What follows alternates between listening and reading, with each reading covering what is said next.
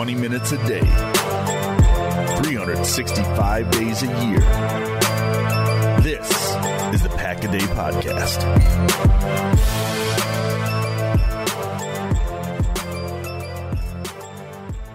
What's going on, Packer fans? Happy Tuesday. Welcome back to an all new episode of the Pack a Day podcast. I'm your host, Andy Herman. You can follow me on Twitter at Andy Herman NFL. You can follow the podcast at Pack a Day Podcast. Thanks so much for being here today. I want to kick things out with a shout out to you guys. 100 memberships officially on the Pack a Day Podcast YouTube channel. You guys are the absolute best. If you haven't subscribed yet, if you haven't become a member yet, please make sure to look into doing so hit the like button, comment, give those five star reviews, do all the amazing things that you guys are always so amazing at doing. And I appreciate you guys a ton. Of course, a shout out to our Hall of Fame and All Pro members as well Most Hated Minnesotan, PJ Wynn, John Wild, Shea Dad, Arnaldo Espinoza, Jennifer Wright, Boom Handle, and Donald Lee. You guys are the absolute best. Now, on with the show. Let's kick things off with David Bakhtiari. Not a major update here, but Matt LaFleur was asked about him on Monday, and LaFleur basically responded by saying he wasn't going to comment because Bakhtiari wants to talk to the media at some point this week during his locker room availability. So we should get some sort of David Bakhtiari update this week from him specifically. We already know from Rapoport that he had a knee scope already, and there's another surgery planned. It sounds like he's likely out for the year and will hope to come back in 2024 said he wants to remain a member of the packers. So there's a lot in you know question here but it sounds like we will hear from bakhtiari at some point this week. And of course we'll update you here as soon as we have any new information. Uh, also i wanted to talk about a couple of the press conferences from the coordinators and coaches. Two in particular i wanted to start off with the joe barry press conference. He basically said that the run defense can be and will be better he said that it's part scheme and part, you know, technique. And he basically said it's a little bit of everything, which, yeah, it, it, has been. Now, his ability to fix the running game is probably what his job depends on, or at least the run defense, I should say, uh, is probably what his job depends upon at this point. So, yeah, I would hope for everyone's sake that that run defense gets better. It can't get much worse. As Wendell Ferreira points out on Twitter on Monday, the Packers are 32nd in EPA per rush, which is basically rushing effic- efficiency, in this case, rush defense efficiency. But the Packers are 32nd in EPA per rush since Gutekunst took over as GM. The Packers are 32nd in EPA per rush since LaFleur took over as head coach, and the Packers are 32nd in EPA per rush since Joe Barry took over as defensive coordinator. So basically, this has been an issue for a while. It's been an issue since Goody took over, it's been an issue since LaFleur took over, and it hasn't gotten better since they've hired Joe Barry. Long story short, the run defense has been terrible, abysmal, whatever you want to call it. Five yards per carry last season. They're at 4.5, which might seem like an improvement. It's just still not good enough, as has been evidenced by pretty much every game this season, but specifically the Falcons game and then this past week against the Lions. So it is clearly 1A on everyone's mind is to figure out a way that this team can stop the run better.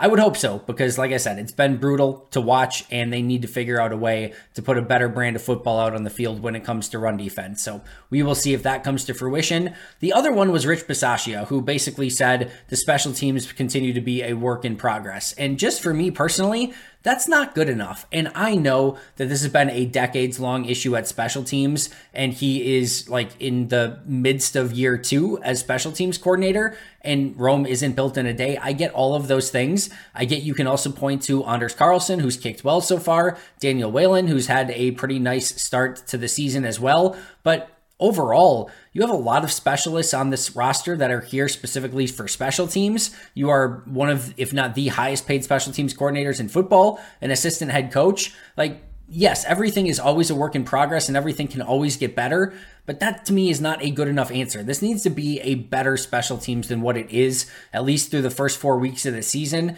and that falls on Rich Bisaccia. I go back to last year last year felt sugar coated because of what Keisean Nixon was able to do as a returner. Had it not been for Keisean Nixon bursting upon the scene and becoming an amazing kick returner, that was a really, really bad special team still in 2022. And we can give some credit to Keisean Nixon and what they were able to do there. The blocking is clearly a part of that as well. But this is the same special teams group and coaches that decided that Amari Rogers should have been ahead of Keisean Nixon and made that determination earlier in the year and almost seemed to get lucky by sort of quote unquote discovering Keisean Nixon as a kick returner. So there's a lot of work for the special teams to do. And yeah, it is a work in progress, but that work needs to become a little bit more of a focal point and it needs to start getting fixed sooner rather than later because this is a special teams that should be better than what they are. And we're seeing a lot of the same stuff that really plagued Green Bay throughout the Mo Drayton and Shawn Mennenga eras. So I want to see a better special teams. And to me, a work in progress is not a good enough answer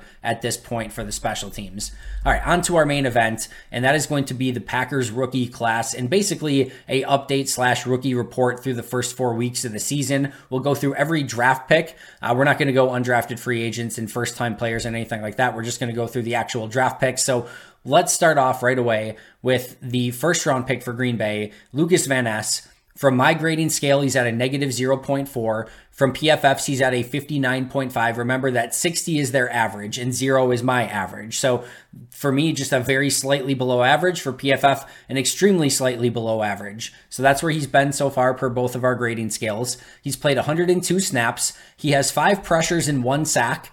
All of those pressures and the sack included in that were against the Chicago Bears. In his last three games, he did not have any pressures or any sacks. He's been pretty stout as a run defender. What's disappointing about Van Ness is it did start to feel like he was really starting to put some things together prior to the arm injury. And then the arm injury happened and it felt like he hasn't quite been the same since. I thought this was probably his most nondescript game and just not really showing up in any major way this past week against Detroit. Green Bay needs LVN to be a like their number three edge and a really nice edge setter against the run and a physical player at the point of attack with a player that can, you know, play with his hair on fire, rotate in for Rashan Gary and Preston Smith as Preston needs rest and Rashan's still not up to a full complement of snaps. Like they need him to be a pretty darn good player. Now, I probably overestimated his ability to come in and make an impact in year one. I thought it would be a little bit more impactful with, than it has been so far. I also thought that we would see some play of him not only at the edge, but potentially rotating in along the defensive line and just kind of like obvious passing downs, move inside and see what he can do inside, which he did a lot at Iowa the biggest thing we can say about LVN right now is he is still incredibly raw as a player he has no real pass rush plan. When he's converting speed to power, he's at his best. And like I said, he's been pretty stout against the run. You want to see a little bit more of a pass rush plan start to develop. This is seeming a little bit more almost like the Rashan Gary trajectory, where he plays a little bit in his rookie year, starts to develop more in year two. You see a little bit of a breakout in year three, and then he becomes a really sound player after that, really dominant player after that. I, I think, I still think LVN can be a little bit more impactful this year than Rashan Gary was in his first year, but you can tell there's at least a, probably a ceiling this year to what he's going to be able to come. I do think that he needs a little bit more playing time once he's fully healthy, just to start developing and putting that pass rush together and just seeing what he can go out there and do. I also think like we can talk pass rush plan and those sort of things, but he has Rashan Gary in front of him where he has like the perfect mentor to just go out and be like, oh, that's how he wins and they're both freak athletes. They're both a little bit stiff. They're both explosive. They both have raw natural power. Like just kind of go out and mirror your game after Rashan Gary's. And I know that's one of the better edge rushers in all of football. That might be easier said than done, but you have that player right there to kind of watch and take leadership from. So I think what we can expect from LVN the rest of the season. I think he's going to continue to be a solid run defender. I think there's going to be flash moments that continue to, you know, sort of flash off the page, but it's going to be a little bit of a work in progress. So, not bad from LVN so far, but you can see that that developmental learning curve is maybe a little bit steeper than I'll just say myself, but I think a lot of people had maybe expected it to be not totally unexpected by any means because this is a 21 year old rookie coming out of Iowa who played limited snaps in his couple seasons. So, we knew there was going to be some level of rawness to his game, no question about it. I just think we, and I'll say me again, thought that maybe the just the raw talent and power and, and like athleticism was maybe going to get him a little bit further. But to that point, too, like I've liked more often than not what he's put up on tape. And I do think he was starting to come into his own even a little bit more prior to the arm injury. So there's still a lot of meat on that bone. I think we can see better from LVN. I think we can see more of LVN. Uh, just hopefully that arm gets a little bit better and doesn't cause it to, you know, hamper his playing style through the remainder of the year. I don't think it will. I think he's going to be fine. This time off coming up will probably do him well. And you just, you know, hopefully see him continue to improve as the course of the year goes along. And number two is Luke Musgrave, their, their first second round pick. For me, he has a plus 1.00 grade. For PFF, a 61.2 grade. He's played 171 snaps, has 12 catches for 125 yards. And this is the exact reason why, as excited as I was about him throughout the entirety of training camp and OTAs and minicamp, that I basically forced myself to remind myself over and over of like, these players take time at the tight end position. And I don't think that that's entirely true of Musgrave to the point of like, if you look at some of these games so far, part of the reason why Musgrave hasn't been more involved is almost more due to how the offense has performed you know, you go back to the Atlanta game and they had very minimal snaps in that game. Atlanta controlled the time of possession and had the ball, and like Green Bay basically kept going three and out in the fourth quarter. I think had the offense been in more rhythm in that game, we would have seen more Luke Musgrave. The Saints game, you had three quarters of just an offense that could not get in any sort of rhythm couldn't get down the field, couldn't pick up first downs. That limited Green Bay's offensive snaps in that game, which I think limited Luke Musgrave. And then same thing against Detroit. It's 24 to 3. And then of course Musgrave goes out with a concussion right after that as well. So I actually don't think that this is indicative of who that like Musgrave needs more time to come along. I think it's almost been a little bit more of like circumstance because I still go back to like preseason training camp and, you know, family night and how much they targeted him and how much he's involved in the offense. He's clearly tight end one. I think the interesting thing for Musgrave is I would have expected more you know, passing production up until this point. Like, you know, his involvement in the passing game, I would have expected a lot more. Probably at least a touchdown already, I would have expected. I would have expected, you know, probably just more like even just schemed up plays for Luke Musgrave. And we haven't really seen that so far. That's a surprise to me.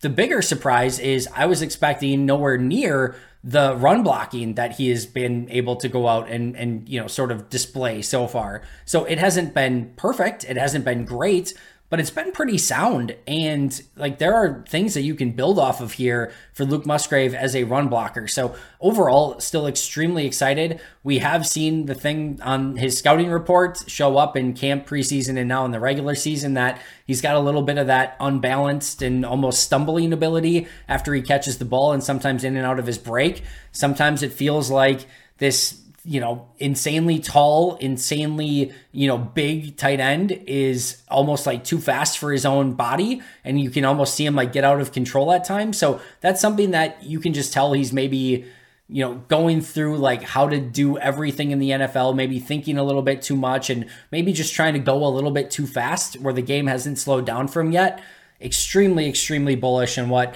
Luke Musgrave is going to be able to be for this offense long term. But this is why we preached, and like I said, I preached to myself patience because as tantalizing as it was to you know say like this is going to be a player that comes on the scene and just breaks out in a massive way these things usually take time, and we've seen it take a little bit of time. I do expect more out of Musgrave moving forward through the remainder of the season, and I think they're going to make it a little bit more of a focal point to get him involved. I think they need to. I think they need his playmaking ability over the middle of the field. I think Matt LaFleur needs to find a way to scheme him up a little bit more and get him in some advantageous positions. And then you also need to see Jordan Love and Luke Musgrave hit on some of those.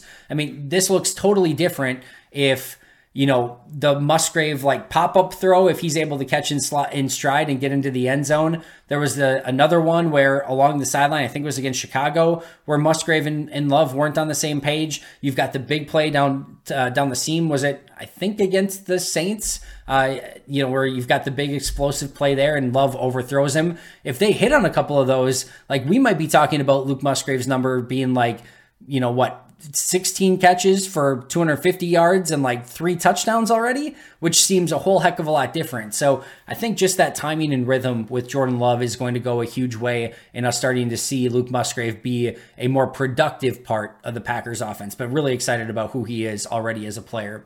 To be Jayden Reed, plus 0.7 grade for Reed on my scale, 69.0 grade on PFF scale, 150 snaps, 12 catches, 203 yards, and two touchdowns.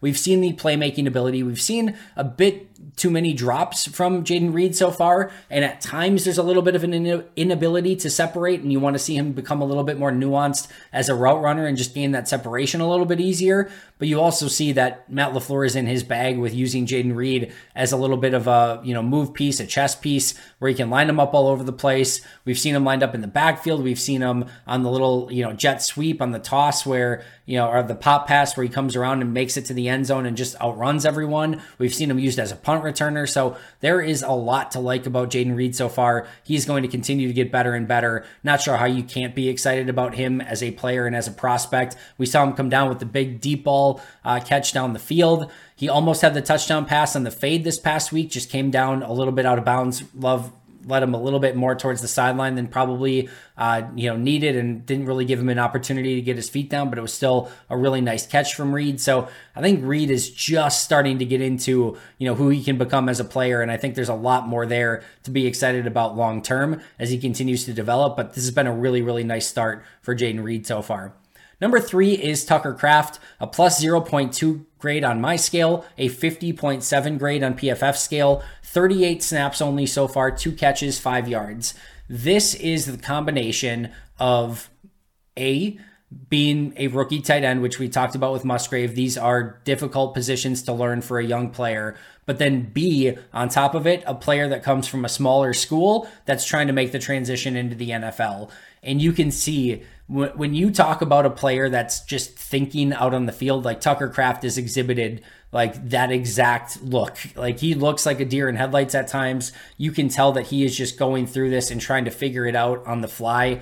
I love his effort. Like when we saw him in practice and training camp, he cared about his craft. He was consistently trying to get better.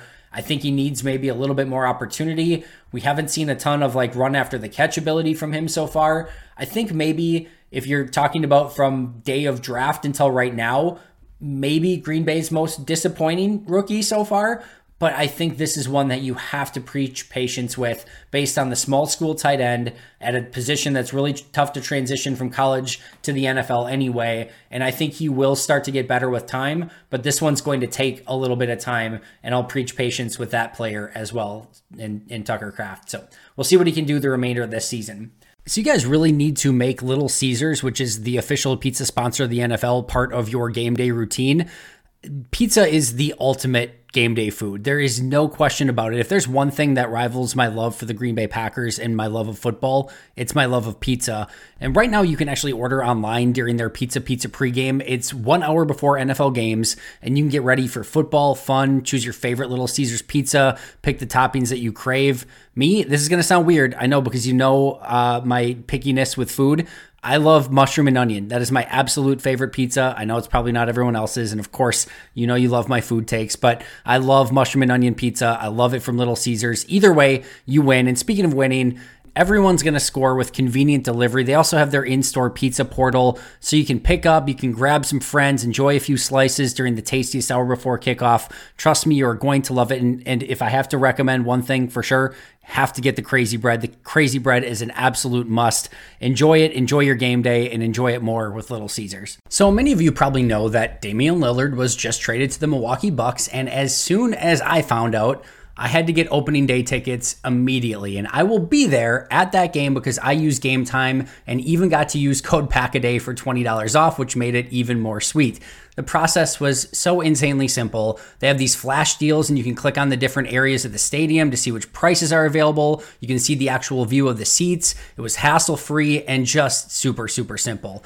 Game Time is the place for last minute ticket deals as well. You can forget planning months in advance. Game Time has deals on tickets right up to the day of the event. Get exclusive flash deals on tickets for football, basketball, baseball, concerts, comedy, theater, and so much more. The game time guarantee means that you'll always get the best price. If you find tickets in the same section and row for less, Game Time will credit you 110% of the difference. Snag the tickets without all the stress with Game Time. Download the Game Time app, create an account, and use code PACKADAY for $20 off your first purchase. Terms apply. Again, create an account and redeem code PACKADAY for $20 off. Download Game Time today. Last minute tickets, lowest price guaranteed. It's finally football season, which means It's also finally daily fantasy football season. And while I get excited to play daily fantasy every year around this time, I'm even more excited this year because I'll be using prize picks for all my daily fantasy selections. Prize Picks is really simple to play. You can make picks and submit your entry in less than 60 seconds. Even better, they offer ultra quick withdrawals to make all your transactions super fast and easy. Also, keep an eye out for weekly promotions that can lead to big payouts. My favorite?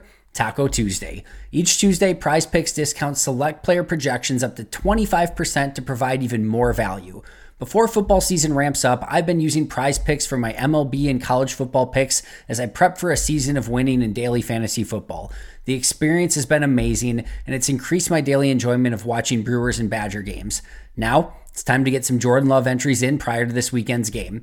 The great thing for me is that they offer Apple Pay, which makes depositing money into my account so incredibly easy. So what are you waiting for? Join me on Prize Picks by going to prizepicks.com slash packaday and use code packaday for a first deposit match up to $100.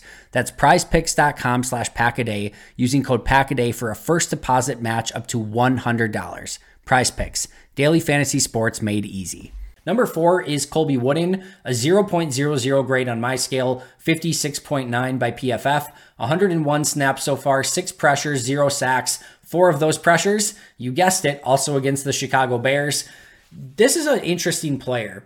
Right now, you can tell that Colby Wooden not quite up to par from a physicality standpoint when it comes to playing in the run game.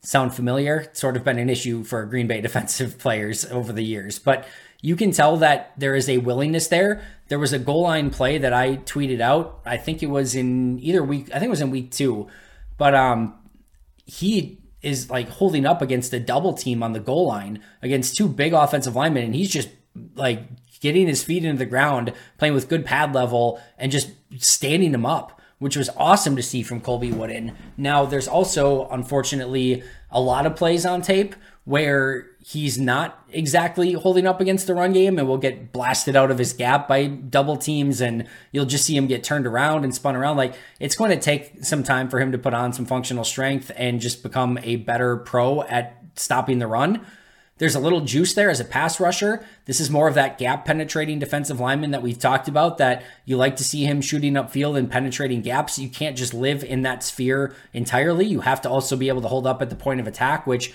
has been a little bit of an issue. But I like Colby Wooden. I think he's a really nice fifth defensive lineman that can rotate in. We've seen him basically get passed up by Karl Brooks, who we'll talk about in just a little bit, from the fourth, fourth defensive lineman, excuse me, to the fifth defensive lineman.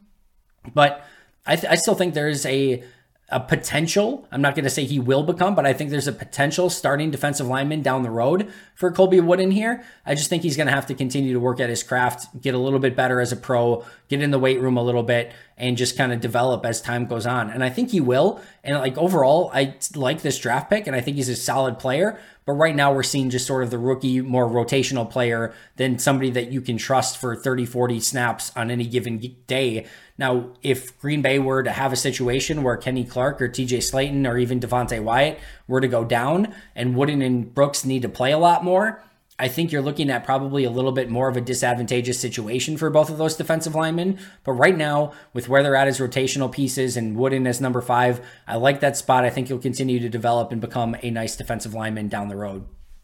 Sean Clifford, not much to say so far. Negative 0.25 grade for me, 37.5 per PFF. Only five snaps. Remember, he fumbled a snap uh, as one of those five snaps, which is why the the lower grade there. But we just don't have much to go off of from a regular season standpoint. Preseason looked like a backup, and training camp looked like a backup. And for a player that a lot of people were upset Green Bay took in the fifth round, he looked like a nice backup quarterback. So nothing to speak on from the first four weeks of the season other than five handoffs and one fumbled snap within that. But overall, I think you have to be excited about what Clifford did in the preseason and probably being ahead of schedule than what a lot of people expected coming out of college and some up and down tape at Penn State.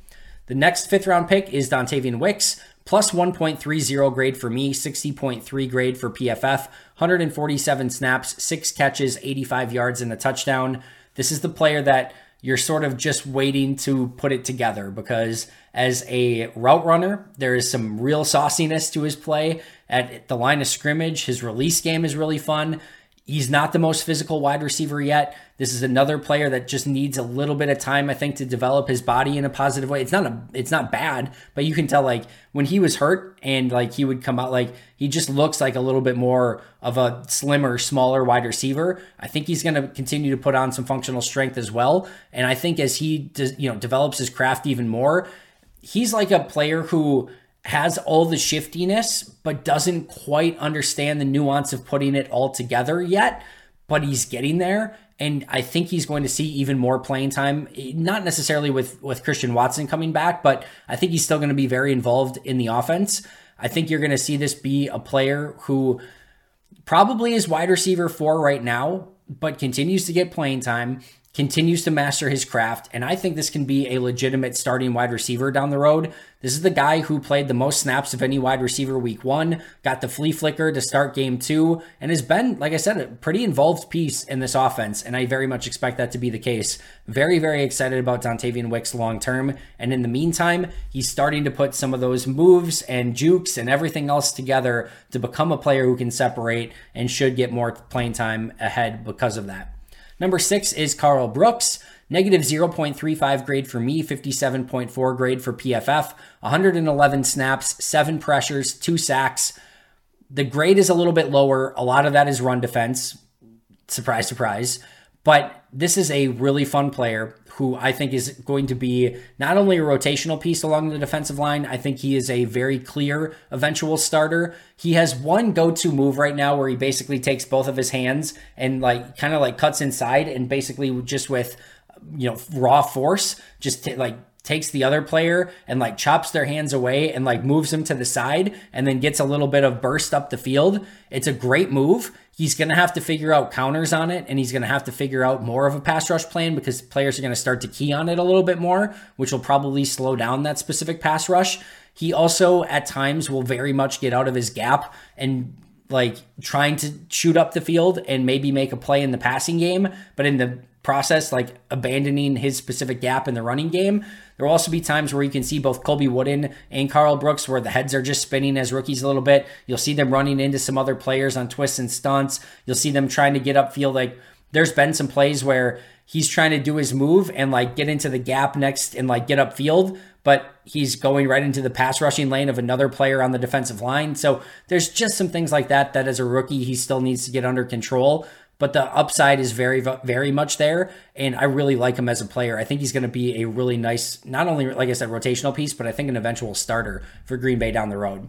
Anders Carlson, there's a lot of things about PFF that I love. There are some things that will just rack your brain and you can't make sense of them. Anders Carlson is five for five on field goals, nine for nine on extra points. Remember, their grading scale average is 60. Carlson so far is a 39.3. Even more weird is that they have a very positive field goal kicking grade on him and they have a very positive kickoff grade on him. So it's like a 70 something field goal grade, a 70 something extra uh, kickoff grade, and then a 39.3 overall grade. Now I think I think that's because of the penalty that he on the onside kick he kicked it out of bounds, but that is bonkers. Like how can you be really good at field goals really good at kickoffs, but had one penalty out of bounds, so it takes it to a 39.3 grade. That one I can't make sense of. I don't grade special teams, so I don't have a grade on him. I will tell you, five for five on field goals, nine for nine on extra points, big leg on kickoffs.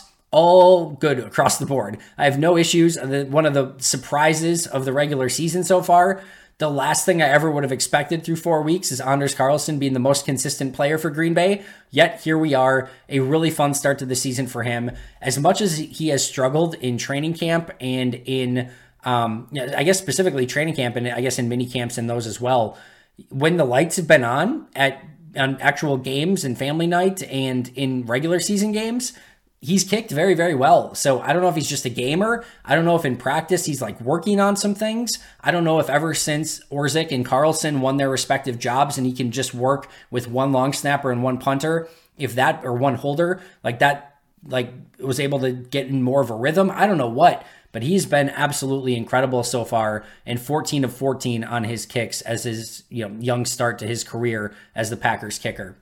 Carrington Valentine, negative 0.05 grade, 57.1 grade for PFF.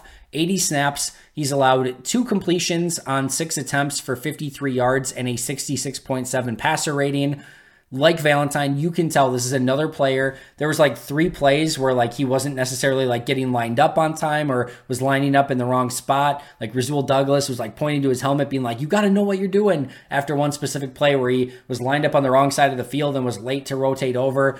There's some things that you can tell with Carrington are just a little bit of a work in progress. But man, as a pure cover guy, you can see all the upside there of a legitimate starting corner in this league he would have housed a pick six this week, I think, had, which is a tendency of his when he's gotten in games in preseason and in training camp. If, uh, you know, if the quarterback, if Jared Goff had just been on target with his throw, he was looking right side in an out pattern and like he threw it with all the intention of trying to complete the pass, and Valentine jumped it. And uh, there was nobody to stop him had he picked it off. And of course, it was like the one throw that Jared Goff was inaccurate on the entire day and threw it high and out of bounds and no pick six. But that's the ability that Valentine has. Not a great run defender as of yet, usually more than willing. You could tell with the bicep injury, he was maybe a little bit more cautious this past week, which you can understand a little bit. But overall, really like the pick. And I think that's somebody that, as time goes on and he gets more playing time, will continue to have the game slow down and just gain even a little bit more confidence that he, and he has a lot of confidence already, which is awesome to see. But he's a playmaker on defense, and Green Bay needs more of those. I don't think you're at the point yet where you're like, figuring out like how, how the heck do we get this guy on the field? But he's a really fun player and one that i think is going to continue to develop in a very positive direction. The next three super easy to go through. Lew nichols just never turned out didn't look great in camp got injured ultimately got cut. He is not on an nfl roster or practice squad as far as i last checked Anthony Johnson Jr. has been a complete redshirt. There was the game two or three games ago where they only needed one inactive player uh, because everyone else was hurt. Everyone else on the inactive list was hurt and injured. So they only needed to deactivate one active player and they chose Anthony Johnson Jr. So this so far has seemed very much like a redshirt season for Anthony Johnson Jr. I don't think they have any intentions of getting him in the game either on defense or special teams at this point. So we will see if he is able to work his way into the rotation as the season goes along. But right now, basically a redshirt season for Anthony Johnson Jr.